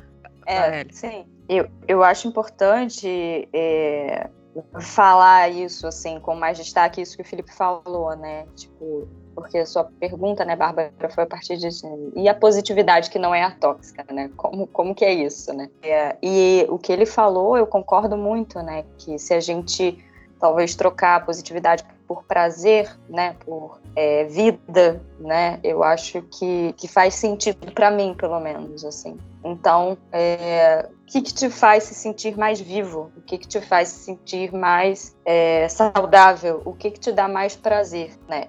Óbvio que para isso a gente precisa estar muito mais conectado com a gente mesmo. A gente precisaria estar muito mais organizado, né, conosco e com o coletivo, né? Tudo que a gente já tratou aqui, que é bem complexo. Mas é isso, né? Assim, o, o Reich, a pergunta dele, é, que foi aquilo que a gente chama de fio vermelho do trabalho do Reich, de tudo que ele desenvolveu na área da psicologia, da biologia, é, da ciência, da, é, da, da sociologia era o que, que é a vida e por que que as pessoas fazem coisas contra a vida. O que que acontece? Porque isso é antinatural, porque isso como pode, né, isso acontecer? Então o trabalho dele era muito então tá, o que que acontece, né? Que, que as pessoas vão se afastando disso. Então eu acho importante, né, destacar isso que o Felipe falou.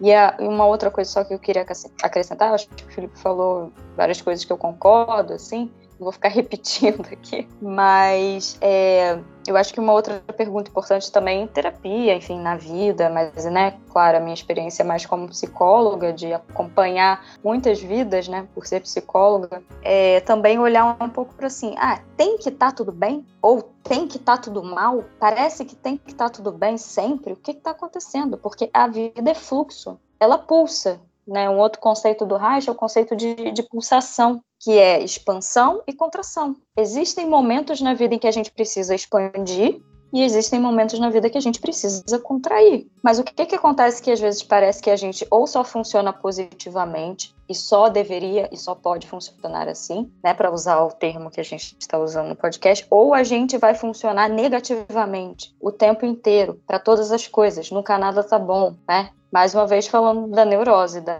cronicidade, da, de uma fixação, de uma certa paralisia que não acompanha o fluxo da própria vida. A vida, ela não é um com estático absoluto. Ela não é uma coisa contínua que nunca muda. Uma linha do tempo, assim, né, reta. Igual aquelas aulas de história que a gente tinha na escola, né? Então aconteceu isso, aí em 1920 aconteceu aquilo.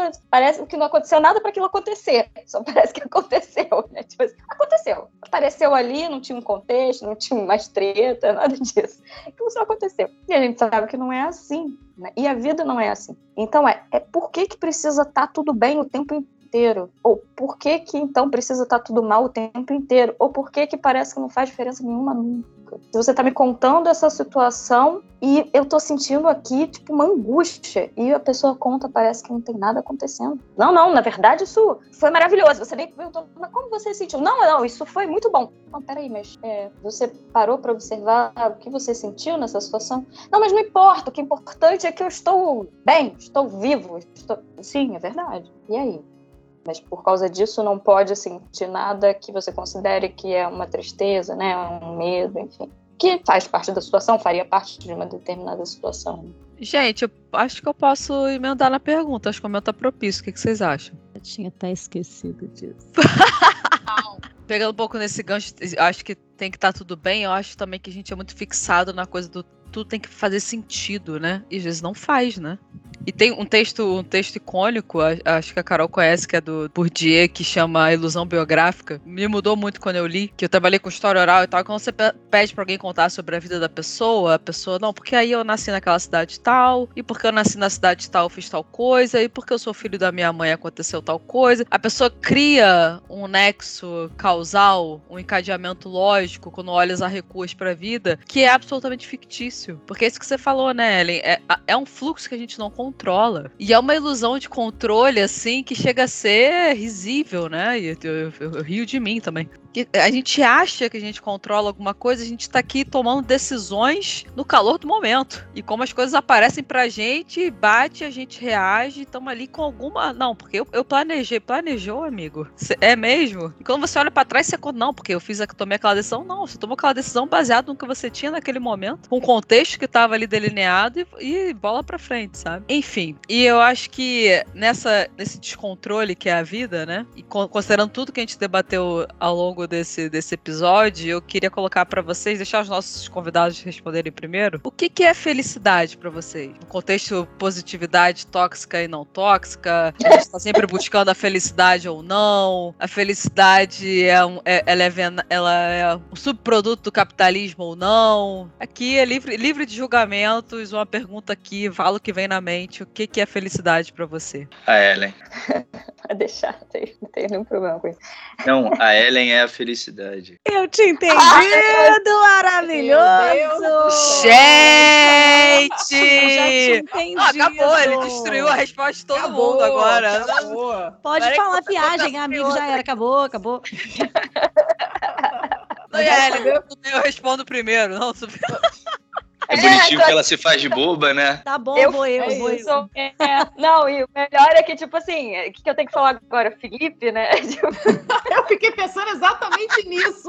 A pessoa te coloca no já, já era. É. Vai, pra mim é ela. E você? Em cima. E você agora? Quem é seu Deus agora? Não posso falar mais nada, né? A única resposta que eu tenho é Felipe. Daqui a pouco. Poxa, Fora Felipe. Fora Felipe, o que é Fora a felicidade para você? Salvei, salvei. Depois, depois a gente acerta essa. Não, é, eu, eu aqui tentando, querendo dar uma resposta super assim, né, e tal, e o Felipe vem com mas... Não vai achando que você vai se safar dessa, não, Felipe. Você pode é, tirar. Fora pode ela. Então... É, então, eu posso responder isso nesse momento agora e com o que eu sou hoje, né? Assim, acho que não tem como eu responder com que, talvez com alguma bagagem, mas não é absoluto, né? Mas, assim, pensando nisso, é, para mim, felicidade é tudo que me conecta geralmente com uma sensação de tranquilidade e de simplicidade. Eu sou uma pessoa muito mais conectada com. Eu me sinto tranquila, me sinto bem. Pode ser uma conversa com meu filho, que tá só a gente ali sem preocupação, pode ser um passeio em família, e pode ser o barulho de uma, barulho de uma cachoeira. água é uma coisa que me faz relaxar, no mar. É, então, momentos assim que eu sei que não, não foram grandes acontecimentos, nada, mas me fizeram me sentir assim. É, essa conexão, para mim, eu chamo de felicidades. Salgado, você vai ficar nesse lugar comum aí de agradar a Ellen ou você vai me dar uma resposta menos, menos política? Não, não é uma, uma resposta fácil, né? Que isso a gente discute muito o que, que não é a felicidade ou o que, que seria essa mercantilização, né, da felicidade e tudo. Eu não sei, eu não sei. Eu acho que a felicidade passa um pouco por essas coisas que a Ellen trouxe, né? Da, Antes de tudo, a felicidade é uma experiência. E o que eu tenho percebido é que quanto mais simples, nesse sentido também que a Ellen trouxe, né? A experiência das coisas simples. É, eu gosto muito de praia. Ellen gosta de cachoeira, eu gosto muito de praia. Para mim, muitas vezes a felicidade passa por estar com a cadeira de praia ali sentado na areia. Não precisa fazer nada. Um, é assim, é só estar ali olhando para o mar, às vezes passa alguém, escutar o barulho das ondas. Isso também me acalma, eu sou um sujeito muito agitado, né? E a felicidade passa por gente, assim, eu gosto muito de gente. Mentira, isso é relativo. Eu gosto de alguns tipos de gente. Eu gosto de gente legal. Gente chata eu não gosto, não. E, cara, se tem uma coisa que me deixa feliz é estar com gente onde eu posso me sentir sendo eu mesmo. Eu posso conversar e falar das coisas que eu gosto e abrir minhas concepções e a gente poder debater. É, é, eu não sei se. Eu acho que vocês ainda não abriram isso. Foi muito legal a gente ter se conhecido, né? Eu não conhecia a Larissa, conheci a Carol pouco, né? No aniversário da Bárbara, que a gente pôde ficar alguns dias junto, lógico, alguns dias junto, e a gente conversou sobre uma porção de coisas que são as coisas da minha vida também. E eu falei de terapia, eu falei de podcast, e a gente falou de filhos e de família, e a gente falou de política, e a gente falou de coisas que não fazem sentido, e a gente ficou só rindo de besteira, de gente que estava chapada, e isso, aquilo foi muito feliz. Então, assim, eu acho que assim, falando e pensando, né, Bárbara, eu acho que para mim hoje a felicidade passa principalmente pelas minhas relações, assim, pelas pessoas que eu sinto que são muito queridas e muito importantes e que me constituem hoje, né, como eu sou. Perfeito. Carols. Bom, eu conheço a Bárbara, né, de hoje, diga-se de passagem, desde que ela nasceu, já que somos primas e nossas famílias sempre foram bem próximas, a gente conviveu bastante junto, principalmente depois da, da adolescência da Bárbara, porque a gente tem uma diferençazinha de idade, uns seis anos, né, Bá? Então, num primeiro momento, a gente tinha uma diferença muito grande, porque criança, né, sabem como é, mas depois que a gente estava mais velha, a gente foi se aproximando e foi uma conexão muito, muito rápida. E por causa disso, eu tenho uma vantagem sobre todos vocês com esse tipo de pergunta da Bárbara, porque eu já respondi essa pergunta dela milhares de vezes. que ela sempre faz esse tipo de pergunta maluca. No meio do nada, quando tá todo mundo já bêbado, no final da festa, ela vai Adoro! Ela adora.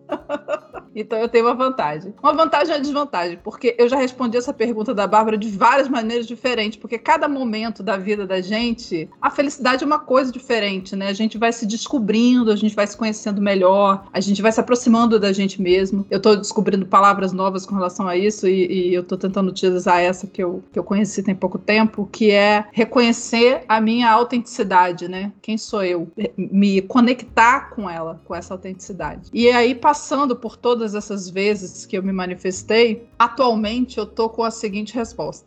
essa, essa, é a minha do momento. Eu acho que essa vai ficar. É, me parece que essa é bem, é bem definitiva. Mas é, eu agora vou até acrescentar uma nova a essa. A primeira é uma coisa que me faz feliz sozinha, né, eu comigo mesma, é aprender. Cara, como eu sou completamente louca, apaixonada mesmo por aprendizado. O meu aprendizado, aprender uma coisa nova, conversar com alguém que tem uma coisa nova para me dizer que eu falei, opa, nunca tinha pensado sobre isso é, por essa perspectiva. Que irado, vou aprender essa coisa nova. Ou ler um livro e, e mudar a minha cabeça e, enfim, aprender. Então, aprender para mim é o que me faz feliz. Mas vou acrescentar aqui agora é, que eu acho que é uma coisa que keep de certa maneira, deve passar por todo mundo um pouquinho, que é me sentir amada. Tem alguns momentos da vida da gente que isso fica mais claro, né? E esse, essa percepção de que alguém ama você, eu falei um pouco sobre isso no podcast passado, mas é, vou retomar a minha fala aqui. Se sentir amado, se sentir querido, se sentir é, parte daquele grupo, se sentir parte da vida de outras pessoas, também é uma coisa que faz uma diferença danada. É, me sentir querida, me sentir amada é uma coisa que também me traz muita felicidade. Mas são felicidades diferentes, né? Essa felicidade de você se sentir amado te coloca no mundo, né? Te insere, é, te faz seguir adiante, assim. Então eu vou, vou continuar por aqui porque tem um monte de gente que gosta de mim. Agora, minha felicidade pessoal mesmo é, é aprender. Aprender coisas novas, aprender coisas velhas, me redescobrir. Às vezes é engraçado que passa o tempo, a gente aprendeu uma coisa nova, mudou, seguiu adiante, e aí um momento a gente retoma uma, um, um, aprendizado antigo e fala assim: não, eu não era essa pessoa que eu estava parecendo ser durante esse tempo todo. Eu sou aquela lá de trás. Eu, eu quero reaprender aquilo que eu tinha lá atrás. Eu vou retomar. É, acho que por isso eu gosto tanto da ideia do nosso podcast, que é essa ideia de mudança. Muda para frente, muda para trás. Não tem evolução. Não existe isso de andar para frente né? Existe isso de andar. A gente está sempre andando. Lari. Então, eu já pensei em outros momentos também, já, já tive essa abordagem, mas assim, hoje eu vejo que a felicidade para mim, ela passa muito por me permitir estar conectada e viver aquele momento. Aí vou, vou trarei exemplos, tá? E que, que já foram citados também. No aniversário da Bárbara, é, diversos momentos a gente estava entregue, a gente estava ali, estava presente, estava vivendo aquilo. Então isso me traz muita felicidade, isso enche meu pote, assim. Eu fico como se eu tivesse recarregada, sabe? Na viagem tiveram diversos momentos também, mas eu vou trazer um deles, que eu acho até que eu vou surpreender nossa convidada, que eu sentei para conversar com Ellen e que a gente estava tomando um café, eu cheguei a comentar com Carol e com Bárbara depois disso. E a gente ficou falando das nossas vidas, dos nossos puerpérios, gravidez e etc. E a gente tava tão entregue àquele momento, a gente, aquela pessoa, né, cobrando cobrando uma presença. eu estava tão entregue naquele momento, estava tão assim, eu, sem pensar, tipo, que horas são? Onde é que, eu, onde é que eu tá? Mas a gente precisa comer. Será que a Ellen tá incomodada? Eu tava ali tão entregue. E aí passa um pouco, um pouquinho porque, pelo que cada um falou, né? Podendo ser eu mesma e viver aquele momento do jeito que curtindo, sabe? É, eu amo gente. Eu amo ter esses momentos com gente, assim. Então, quando eu conheço um pouco mais das pessoas, quando eu vivo esse, esse, essa, sem essa cobrança de tempo, de espaço, de. Isso me deixa muito feliz. Eu brinco com o Rafa que às vezes não precisa muito para me deixar feliz. Eu posso sentar e tomar um café. Pode estar o caos, assim, mas se eu pudesse sentar, observar, amo observar as pessoas, observar as coisas, amo conversar, né, gente? Eu amo falar sem parar. Então, assim, isso me deixa muito feliz. Viver esses momentos, assim, com pessoas que eu amo, sem pressa, entregue, sendo verdadeira. Pronto, foi demais, né? Foi longo, mas deu para entender, né? Né? É, eu queria falar só porque eu fui citada. Surpreendente. Direito de réplica. Direito de réplica. Para ela, vai falar fala... assim. Aí ela vai falar assim: achei uma merda aquela conversa. tava, tava doida nem... pra não, sair dali, incomodadíssima. Como você não percebeu? e eu amando. E foi assim, incrível. A gente tava sentado, olha a pessoa fantasiando. Sentado, olhando, assim, uma paisagem maravilhosa. Nós duas, horizonte, cafezinho. e eu não, Larissa, eu tava enjoada naquela sacanagem. Não. É, quando você falou agora, quando você falou agora, Lari, eu fiquei emocionada, assim, com o que você falou. De verdade, me tocou. Porque eu lembro desse momento. É, foi importante para mim também, é, porque eu acho que são poucos os momentos que nós, mães, conseguimos falar com tanta verdade, assim, né? Sem despida mesmo, como você estava falando, daquelas coisas que a gente falou. Porque é preciso estar tudo bem. E aquelas coisas que a gente falou, a gente falou das coisas mais difíceis do puerpério, das coisas que a gente mais tem vergonha, talvez, né? Assim, de coisas que a gente sentiu e pensou e passou, enfim. Foi importante. Foi, foi muito legal aquela conversa, de verdade. E foi muito engraçada essa conversa, aquela pessoa nada a ver, né? Meu comentário. Mas foi muito engraçado, porque foi assim: Ellen ia falando as coisas, aí eu falava, eu também vivi isso. E aí eu começava a falar, ela falava, eu vivi isso também. E a gente foi rindo, porque a gente falou, gente, a gente viveu a mesma coisa, distâncias, a gente não se conhecia, e a gente foi completando, era como se uma até completasse a frase da outra, né? Foi muito incrível. Eu, e eu saí, comentei com as meninas depois, falei, gente, eu tive um momento com Ellen agora que me mudou como pessoa, assim, me fez, é, me transformou mesmo. E isso me, me traz felicidade, essas, essas coisas me trazem felicidade. Viu como Ellen é a felicidade? Viu? Salgado tinha falado desde o começo. Tá, tá descoberto. Cada um, é cada um que acha é sua Ellen, entendeu? Cada um acha sua Ellen, porque essa é do salgado, entendeu? Larissa de olho, Larissa. Arruma sua Ellen. Para de me vender como produto. Maravilhosa. Resta eu, né? Vamos lá, é, Bá, é né? tu. É. Tu tem tu, vai tu mesmo. Eu, eu não tenho resposta para minhas próprias perguntas, né? Eu acho que é por isso que elas são legais. Mas eu, eu, eu acho que eu, eu vivi muito tempo é, idealizando muito essa noção de felicidade, né? Acho que todo mundo em algum nível, né? Achando que, tipo assim, a felicidade chega quando você tem tal coisa, a felicidade chega quando você tem autonomia, a felicidade chega quando você tem um emprego, quando. E a gente debateu muito isso também no podcast passado, né? quando a gente falou da questão da finitude, né? Como a gente vive sempre no passado, com uma culpa, um arrependimento, ou então no futuro, né? Numa, nos projetos, nas esperanças e tal. E eu, eu sempre fui um pouco nostálgica, assim, e nada me traz mais infelicidade, né? E aí a gente pode definir um conceito pelo seu, pelo seu contrário. Nada me traz mais infelicidade do que a frase eu era feliz e não sabia. Mas é real, isso me traz uma infelicidade real. Porque isso é muito triste, cara. Você falar isso, se dar conta disso. E eu passei a ficar muito atenta para essas coisas na minha vida, né? E trazendo o conceito da filosofia, que é um conceito de Nietzsche, né, que, que eu acho que conversa muito comigo, que é o conceito de amor fati. Que uma tradução literal é, é o amor ao destino, mas não, né, é, um, é o amor à, à, vida na sua integralidade. O passado não nos cabe, o futuro muito menos. A gente tem o que, o que, tá, o que tá aqui, que é hoje. Então, para dar uma definição, como se fosse uma metalinguagem de felicidade, para mim, felicidade é quando eu me dou conta que eu tô feliz. E conversa muito com isso que você falou, Lari. Então, por exemplo, no meu aniversário, eu, eu tava feliz, eu sabia que eu tava feliz. E aí aquilo me traz uma sensação de plenitude, ver aquelas pessoas todas reunidas, todo mundo feliz. E eu tava ali naquele momento. No dia seguinte eu já tava tensa querendo arrumar a casa. Na véspera eu não dormi porque vocês iam chegar. Mas naquele dia, no dia 2 de outubro, eu tava ali com vocês. E eu, em plenitude, com todo o meu ser, com todo o meu corpo. Na nossa viagem, aquele domingo que a gente estava lá cantando música brega, eu tava ali com vocês. E quando eu peguei meu afilhado, que a gente foi brin brincar na, na cama elástica no Dia das Crianças, eu tava ali com ele. E é isso, não precisa ser nada, nada grandioso, é só ter ciência de que aquilo ali. Quando eu vou passear com a minha cachorra na rua e, tipo, e eu tô ali na, presente naquele momento, e você abre uma garrafa de vinho e você tá. Quando eu tô com meu marido, eu tô ali naquele momento. Então quando eu me dou conta de que eu consigo dar uma ancorada, tô feliz. E para mim também conversa muito com isso que a Ellen falou para mim felicidade é muito paz de espírito. Então felicidade para mim também é um pouco ausência de problema. Então se não tem nada muito sério ocupando a minha mente, eu consigo realmente estar tá ancorada, eu tô feliz. E é isso, para mim é fundamental eu me dar conta disso e conseguir usufruir daquele momento como uma pessoa ansiosa. Então para mim felicidade é quando eu me dou conta que eu tô feliz. Esse, esse é meio tautológico, talvez seja um pouco incoerente, mas acho que é meio isso. Bom, Bárbara, maravilhoso. Bárbara depois vai passar uma lista de explicação das palavras, né? É, ela faz isso sempre. Tautológico.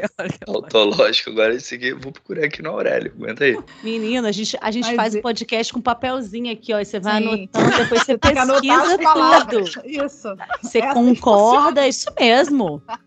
E aí depois você pesquisa. Tem que checar pra Google. ver se ela não tá xingando a gente, né? Vai no é verdade, Google. Não, se xingar, você concorda também. Tautológico é tipo é. primo do antológico. Quero dizer que eu, eu, eu tô feliz, é eu tenho ciência que eu tô feliz, tá, gente? Nesse momento. Ó, oh, mas é maravilhoso, porque eu, eu tenho essa parte desse aí também. Minha felicidade tá nesse lugar, porque eu tenho que estar, tá, né? Tipo, Sim. eu acho que essa eu me perco. Tá em todo mundo, né? Eu vou dando umas cagadas da vida, porque aí, tipo assim, eu me perco naquele momento, aí eu não consigo cumprir uns compromissos. Aí, tipo, uma vez eu marquei para jantar, as meninas sabem com o Rafael, e aí eu fui para um café com umas amigas, e aí eu mergulhei no café. Eu mergulhei, e quando eu fui ver, já tinha passado a hora do jantar, e o Rafael tava com raiva de mim. E aquela confusão, eu falei, gente, eu tava só sendo feliz ali naquele momento. Eu era feliz, eu sabia, eu perdi eu outros fiquei, né? compromissos. Eu sabia que eu era feliz A eu tava, tava ali. Entendeu? Ancorou. Ancorei, é isso. Mas Caralho, é. Nietzsche explicou tudo agora. Tá ótimo. Ele sempre explica, gente. Aliás, Nietzsche é fantástico. E se nada disso que a gente conversou hoje funcionar, se nada der certo, Bah, Aí a gente muda, né? aí a gente muda. Pessoal, obrigada. Boa noite para vocês. Foi um prazer inenarrável estar aqui conversando hoje. Amei, adoro vocês. Espero que vocês possam é, estar aqui com a gente mais vezes. E um beijo. Beijo, Muito meus amigos. Boa noite. Beijo, gente. Tchau, gente. Bom dia, boa tarde, boa noite pra todo mundo. Isso aí.